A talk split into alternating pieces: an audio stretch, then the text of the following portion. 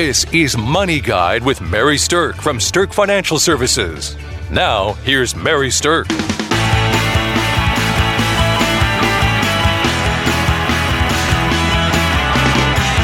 Welcome to Money Guide with Mary Sterk, and let's talk about what's on everybody's mind right now, which is inflation. The markets have gifted us with another big round of volatility, and the headlines, if you're paying attention to the headlines, it looks like the apocalypse is about to happen. You know, everything is negative. They're talking war. They're talking soaring gas prices. They're talking increased food prices. They're talking about food shortages and global craziness and now even monkeypox. So, you know, if you're listening to the headlines, you would think that the world's just darn near about to end. But the reality is, headlines are generally this way. And we have to look and filter through what we're hearing in the news in order to try to see the reality of things and then apply that to what we know about historical reactions, economic cycles, and what things actually do influence markets and what don't influence markets. So you might think by listening to the headlines that it's time to kind of bail on your markets, bail on your investments, but I am going to talk a little bit about why that isn't a good idea and how to not let your emotions get you carried away with things. So let's talk a little bit about the inflation piece. Let's talk about what's driving the markets connected to that.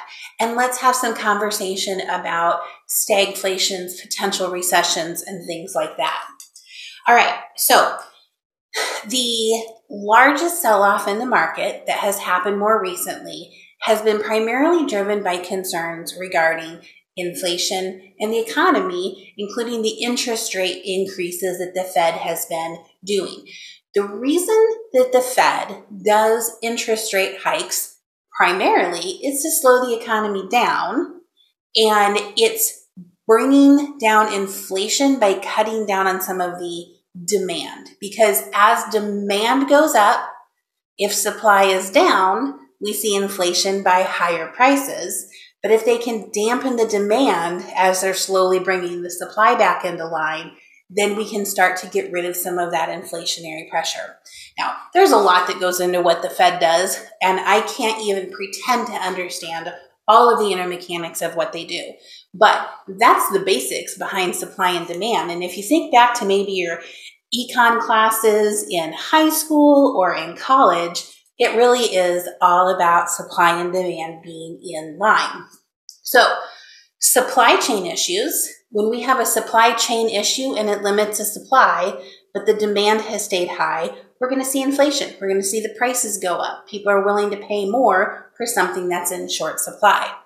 When we have major increases in prices, though, it starts to affect our pocketbooks we don't like that kind of stuff. And so that's what we need to talk about a little bit today. Okay, so when you're thinking about the inflationary pressures, the things that work for us, the things that work in our favor, is that we actually have a pretty darn good, strong job market right now, as evidenced by the May job reports. And we have pretty steady consumer spending. We haven't seen a massive downtick in consumer spending like one would expect when it comes to higher prices. So I'm going to talk about this a little bit. This is some information I actually got from CNBC. And it's talking about how companies are trying to pass along the cost to consumers and they're feeling the impact of that. Of course they are. It makes sense. We're seeing that in the market. We're seeing that in their stock prices. So I'm going to pick out a few companies just to talk about in terms of their sales to illustrate what I'm trying to say here. Amazon's most recent quarterly sales grew at the slowest pace since the 2001 dot com bust. Netflix lost subscribers last quarter for the first time in more than a decade.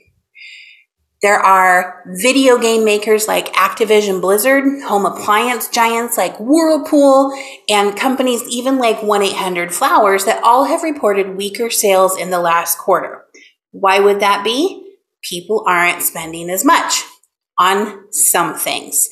There are companies, though, like Ford, McDonald's, Heinz, which is the Kraft companies, United Airlines, even, that have reported resilient demand as consumers keep spending in spite of higher prices.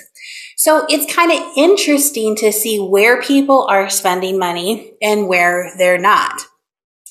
Obviously, I think that consumer is going to be spending money. It just depends on where they're going to put their money.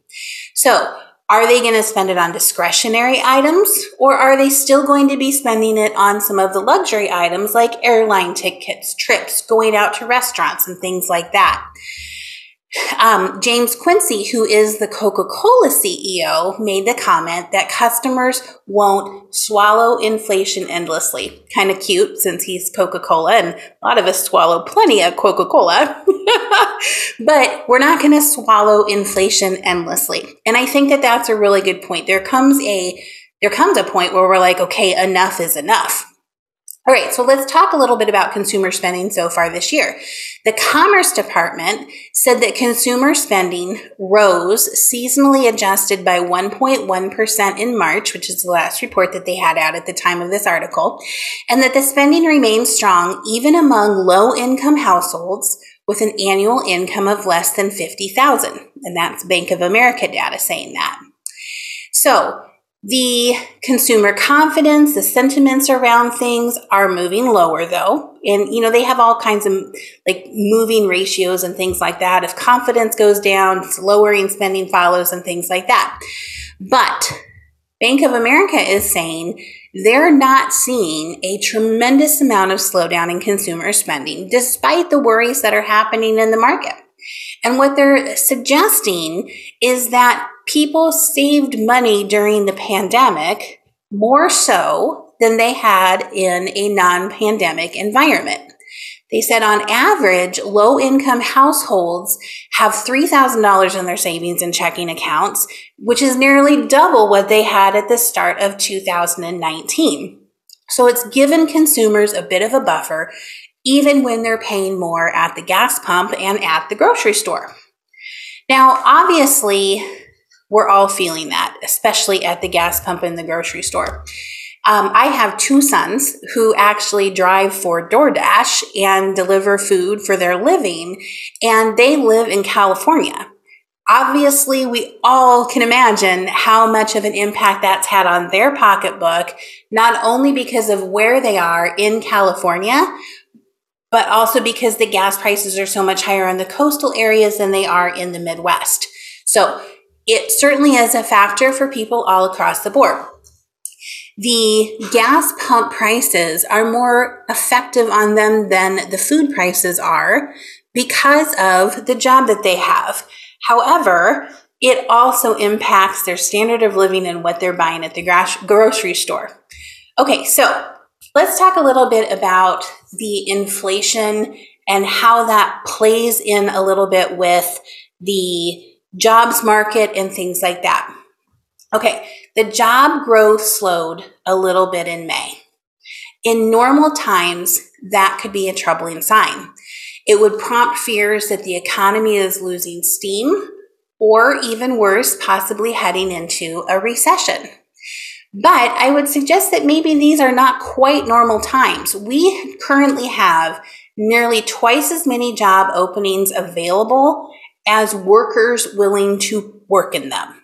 Let me say that again. We have nearly twice as many job openings available as available workers.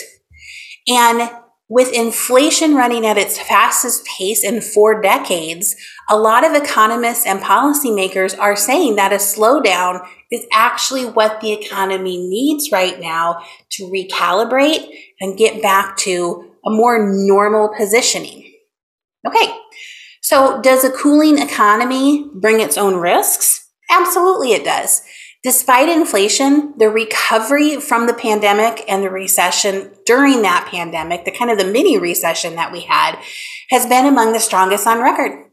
And unemployment has been falling rapidly, and incomes have been rebounding faster for those who are at the bottom of the economic food chain.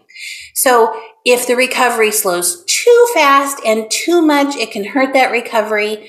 If it's just too rambunctious and moving ahead too much, it can harm that. So there's this delicate balance somewhere in the middle that the economy and the Fed is looking to find to recalibrate and get us back to an equalization of supply and demand this kind of delicate balance that I'm talking about really makes looking at those jobs reports trickier than usual because the number itself that usually gets the most attention, which is the new jobs number added, doesn't really tell us whether that mismatch between supply and demand is easy. So we have to look at something called labor force participation. Now, not to bore you with a lot of crazy stuff, but labor force participation really means the share of the population that's either working or looking for work.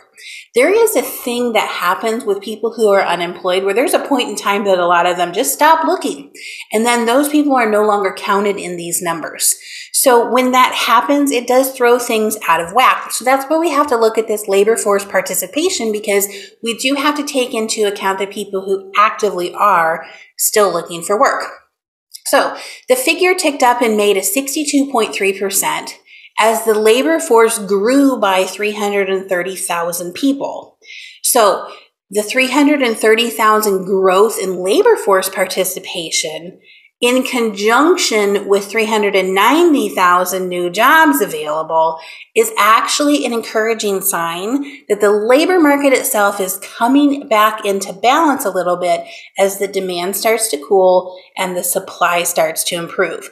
Again, trying to get us back to that medium level where supply and demand are meeting each other where they ought to. So, what are economists doing? They're really closely watching things like labor force participation and they're also watching wage growth. Wage growth probably needs to slow up a little bit to help bring inflation under control. The average hourly earnings grew 0.3% in May. Not that big of a deal, but here's the thing the average hourly earnings are up 5.2% over the past year.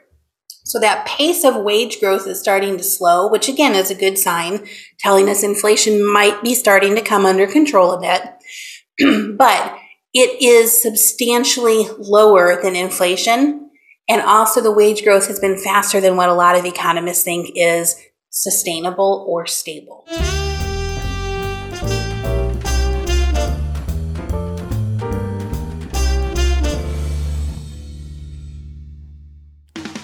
Congratulations to Mary Sterk and the team at Sterk Financial for earning a spot on two Forbes lists Forbes Best in State Wealth Advisors and Forbes Top Women in Wealth for four years running. Welcome back to Money Guide with Mary Sterk, where today we're talking about inflation. We talked about inflation, meaning basically that the demand is higher than the supply, which causes prices to go up. We've seen that at the gas pump. We've seen that in the grocery store. We've seen that with used cars. We've seen that with new cars. I mean, it's just everywhere. There's, there's no doubt about that. One of the big headlines, though, that people are talking about is a word that many people have never heard before or understand what it means. And that is a word that's called stagflation.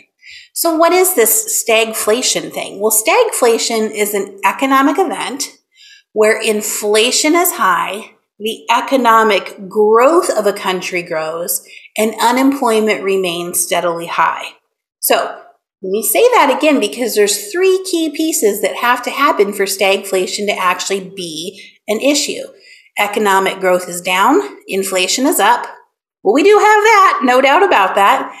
But the key third thing on there is that the unemployment remains steadily high. This is an unfavorable combination, and it can really be a dilemma for a lot of governments because actions designed to lower inflation can inhibit the unemployment levels and can inhibit the economic growth. So you've got these levers of these three things that, you know, impacting one can have an adverse effect on the other and throw that out of whack. So that's what stagflation is. The thing that I want you to hear me saying right now is what's preventing us from considering this a stagflation environment is the fact that the job market is pretty hot still. So before the break, I just talked about the job market, the numbers that came out in May 390,000 new jobs created. Great. That's awesome, but not as high as they have been in the past. But we also had this uptick in the labor force participation, which is the people looking for work available for those jobs. We currently have 1.9 jobs available for every one person in the labor force looking to work. So we have way more jobs available than people. I hear people, business owners, business leaders, communities, headlines talking all the time about they just can't find good people to work. What do they have to do? They raise the wages. It gets some people to work, but a lot of times raising the wages just pulls other workers from other companies. It doesn't necessarily entice somebody to come back to work who has decided they're better off not working for whatever reason. So let's go back to stagflation. Like I said, lowering economic growth, hiring inflation, and an increase in unemployment. There's not really a consensus between economists on what causes stagflation. And there's a lot of different schools of thoughts on what its origin are. But the two main theories that are out there about stagflation are number one, supply shock, and number two, poor economic policies. I don't think anybody would argue that as a result of the COVID 19 pandemic, we had supply chain issues worldwide so I think it's pretty clear that supply shock is something that we have dealt with lately. Okay. So when we have this decrease in the supply of a commodity, a service, we have parts, things like that, then it creates an environment for potential stagflation. We've also seen recently this rapid increase in the price of oil. We've seen the prices just surge which makes production costlier and less profitable. And that again slows down the economic growth. We've also, as a result of the war in the Ukraine, seen supply issues from someone who's normally a supplier like Russia. And we've had to cut off some of that supply as a reaction to what's going on with the war. So that is a further supply shock in an already stressed world and global economy. So it's no wonder that this is a problem right now. The other theory is that stagflation can be created by poorly made economic policies. So perhaps a government could create a policy that harms industries while also simultaneously growing the money supply too quickly. So the simultaneousness of this, these happening at the same time, can lead to slower economic growth and higher inflation. One of the problems with stagflation is that it's really difficult to eliminate and bring things back into equilibrium, both in social and in fiscal or, or, monetary terms. And we don't have a lot of examples to point to either. So back in the 70s, I know a lot of you listening remember back in the 70s when getting a mortgage cost you 18% on your interest rate. And at the same time, if you had a CD in the bank, you could get 12% for your rate of return on that. Now, is one good and one's not so good? Yes, that's great. We'd all love to get 12% on our CDs, but it comes at a price, right? It comes at a price if your savings rates are high, your borrowing rates are high too. And we really saw stagflation boil out of proportion and out of control in the 70s. It at that time was blamed on the Federal Reserve's unsustainable economic policy during the boom years of the 50s and 60s where they kept unemployment low and then boosted the demand for everything. And we had this really weird, unnaturally low unemployment. And then it triggered something called a wage price spiral. So the wage price spiral went into motion. And then all of a sudden they had to continue to raise interest rates to sky high values. And that's when we saw things like mortgage rates at 18%. Okay. After that, there was a lot of study about that, a lot of study about how the Fed could manage things to eliminate that potential from ever happening again. Now, could it happen again? Absolutely. Will it happen again? I hope that that's unlikely. I hope that we've learned lessons from the economic policies that have been in place in the past in order to prevent that from happening again to us in the future. Okay, so what have we learned today about inflation. Inflation, at its most basic premise, is when you have more demand than supply, prices are going to go up. We're also learning that the consumer in America has not drastically cut their spending from any measurable, meaningful amount in order to help bring the demand down to meet supply. We're starting to see the supply tick up because supply chain issues are slowly starting to resolve. So that should bring it back into equilibrium again, back into balance. Are we at an inflationary peak? Hard to say. Is it possible? Absolutely. What about stagflation? Well, what we learned about stagflation is you have to have high unemployment for that to be a thing. And right now we don't have that. We have a good jobs market and an increasing labor market participation rate, which is good for our economy. So those things all brought into the picture, those things all brought into consideration. I hope that's given you a good understanding and outlook about why inflation is such a big deal, what to know about stagflation when you hear about it in the news, and a few things to think about in terms of how you might control or adjust your own consumer spending. So, thanks for listening to Money Guide with Mary Sterk. The views expressed are not necessarily the opinion of your audio provider and should not be construed directly or indirectly as an offer to buy or sell any securities or services mentioned herein. Investing is subject to risks, including loss of principal invested. Past performance is not a guarantee of future results. No strategy can ensure a profit nor protect against loss. Please note that individual situations can vary. Therefore, the information should only be relied upon when coordinated with individual professional advice. Securities and investment advisory services are offered through Woodbury Financial Services Incorporated, member FINRA SIPC. Insurance offered through Sterk Financial Services, which is not affiliated with Woodbury Financial Services Incorporated. Neither Woodbury Financial Services Incorporated nor its representatives provide tax or legal advice. You should consult a qualified attorney or tax professional to answer your specific questions. Sterk Financial Services is located at 350 Oak Tree Lane, Suite 150, Dakota Dunes, South Dakota, 57049 and can be reached at 605 217 3555. Forbes Best in State Wealth Advisors list includes 10 recipients per state. The award is based on qualitative and quantitative data, rating thousands of wealth advisors with a minimum of seven years of experience and weighing factors like revenue trends, assets under management, compliance records, industry experience, and best practices. The award is not based on portfolio performance or client reviews. There is no fee in exchange for rankings. Third party rankings and recognitions are no guarantee of future investment success and do not ensure that a client or prospective client will experience a higher level of performance or results. These ratings should not be construed as an endorsement of the advisor by any client, nor are they representative of any one client's evaluation.